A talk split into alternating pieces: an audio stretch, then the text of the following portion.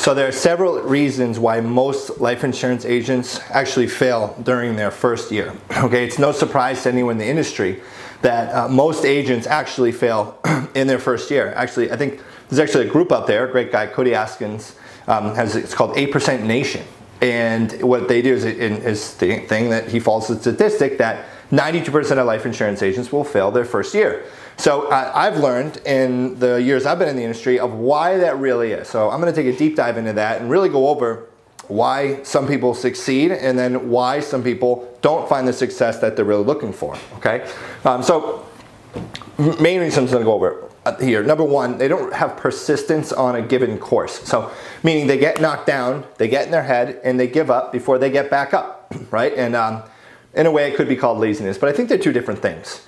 Um, there's almost like a spiritual level to it. And next, they don't consistently train every single day to improve.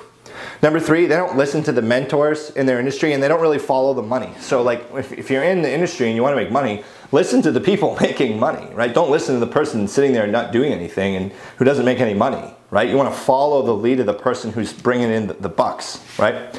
Um, next, uh, they don't apply the training that they learn. And if training isn't provided, that's not the agent fault, agent's fault, but YouTube, there's so many different sales training videos out there. You don't even really need a mentor or, a sales trainer. There's so many things online. YouTube videos, there's so many different resources out there. Um, and, but they don't apply it. That's the most important thing because knowledge is, is useless unless it's applied. Okay, and then next, they don't have an enthusiasm needed to get uh, someone to like them quickly, so they don't have the ability to to come with energy, enthusiasm, and excitement to get someone to really, really like them. Or six, they're just flat out lazy. So um, I'm to go to the number one reason here is um, like people don't get backed up, get back up after getting knocked down. So you got to understand that if you set a goal and you don't hit that goal, you either have to work harder or lower your standards. The only two options. Like you either got to do more work or lower your standards. And it's totally okay. Maybe you decide you don't want to make a million dollars after all, or you don't want to make a $100,000. But if you shoot to make a million dollars and you don't want to put in the work needed to make a million dollars, you better lower your freaking standards or you're going to be miserable. And realize that you don't have what it takes. Plain and simple. That's okay. You know, you don't have to do that. You say, hey, you know, actually, I'm cool with 100,000. I can work that. I'm cool with 60,000, whatever it is. But you got to get real with yourself on how much you're actually able to put in versus how much you want. Okay. So um, a couple ways that you can do to, to work harder and smarter is just go back to the drawing board. Like evaluate your progress so far, find your weak points, train on those weak points and make sure that you apply them. Role play with other agents, find sales tips on YouTube or other social media outlets and then practice, practice, practice. And if you have your sales pitch down, but you're still not getting the sales that you want, make sure you're working enough, right? Like whenever I sit down with agents who aren't happy or aren't making enough money, first thing I look at, are you even working?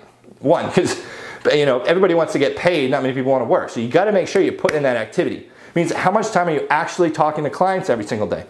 If you're not on the phone talking to clients, you're unemployed if you're selling insurance. Or if you have any business at all, if you're not talking to a client, you're unemployed. That's what you get paid for. You get paid to talk to people, essentially, right? So, next thing I'm gonna go over here is uh, number two, most agents don't train every day.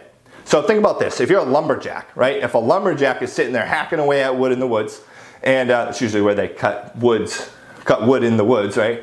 So um, if, they're, if they're over there hacking away and they don't, and they don't sharpen their axe, they're gonna they're gonna be hitting the tree with dull with a dull blade. Like you don't get to where you are, you don't get to the point of not needing to train without always training. It's like a paradox. Like you're not gonna get to that point unless you actually just every single day come in, try to get better, try to get better, and then apply it. So you have to consistently, that means every single day, hone in on your skills. All right? Uh, when you're, and when you're, this is huge too. So someone who's new to the industry, right, you want to make sure you follow the advice of the people who are being successful and make sure that you filter that information properly. So if you're out there listening to someone who's not making any money and they barely work and you want to take their shortcuts because they know everything, like just don't don't listen to it, right? Like put it out the window. When I, when I went to rehab, it was like, I went to a detox and I was like, hey, where, you, where should, I talked to people who had gone to rehab 50 times and I'm like, oh, where should, where should I not go, right? They're like, oh, don't go to the place where you, for nine months to a year. That place is garbage. So I went there because I didn't want to follow a failed system, right? So when you go to sell insurance or you're in sales, don't listen to the people that aren't doing shit. Like, take advice from the people who are doing well, even if it means work harder, right? So it's easy as a new agent to fall in the trap of doing things your own way, but doing things your own way got you looking for a better job in the insurance industry or a better business or a better position. So stop doing things your own way. Like surrender to the ideas of someone else. And if you don't have the gusto or the stamina to apply those things, you may want to reconsider your goals and standards, right? If you want to make a bunch of money, but you're not listening and taking the advice of the guy who's making a bunch of money, then maybe you should like do something else or, or, or try something else or maybe I don't know, but I, all I know how to do is listen and sur- listen to and surround myself with the people doing better than me. And, and it happens that I, I, end up doing better for myself. Uh, number five, they lack enthusiasm. So attitude and, and enthusiasm. Oh no, four. Sorry. So many agents don't apply the training that they learn. So look, we all knew those kids in school that were very book smart, but couldn't apply what they had learned to save their life, right? The kids, they got straight A's and everything, and, and, and but, but like in practical world, they couldn't they, like apply anything. So they got stuck with like regular, regular jobs. To be successful in this industry, you must not only train every day and listen to a mentor, but you have to apply the training and the advice. Knowledge without application is useless. You're only paid to, for the knowledge that you apply, right? So the only way to grow is to consistently challenge yourself to get better at the things you suck at. So apply the training that you learn. Every single day when you're in training, make sure you, you write down on a note or a notepad and post it on your desk what, what you're gonna do different today to do better on something that you messed up on the day before. It's not that hard, try it, it's fun. You're like, whoa, that worked. it's cool, when I do it, I love it. Try to do it every single day.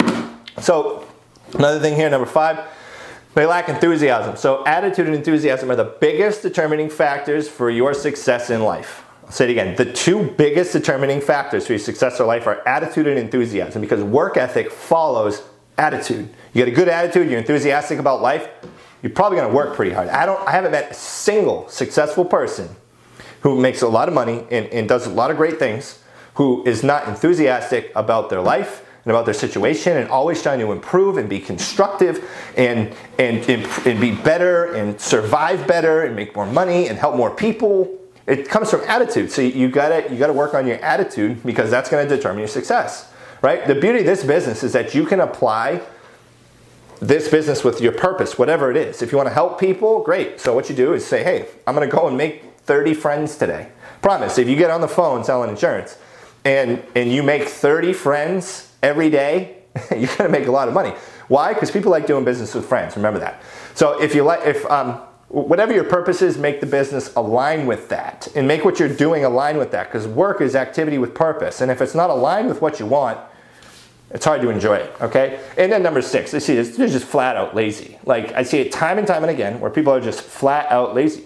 Uh, they start to wake up late, stroll into work late, still manage to stop at Starbucks and get breakfast on the way in. They don't attend training sessions. They think they're too good to be on the training calls and they know too much. They don't need it. It's not for that. I'm not going to listen to the people making a bunch of money who say I should attend these training sessions or I should show up at a certain time.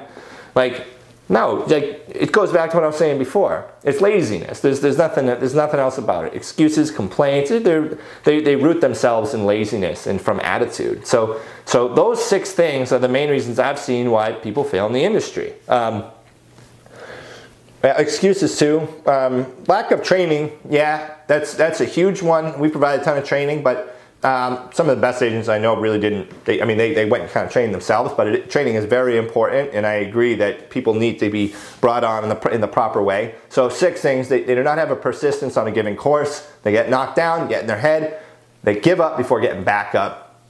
Number two, they don't consistently train every single day to get better. Number three, they don't listen to the mentors and follow the money. They do it their own way and listen to lazier people because it's easy.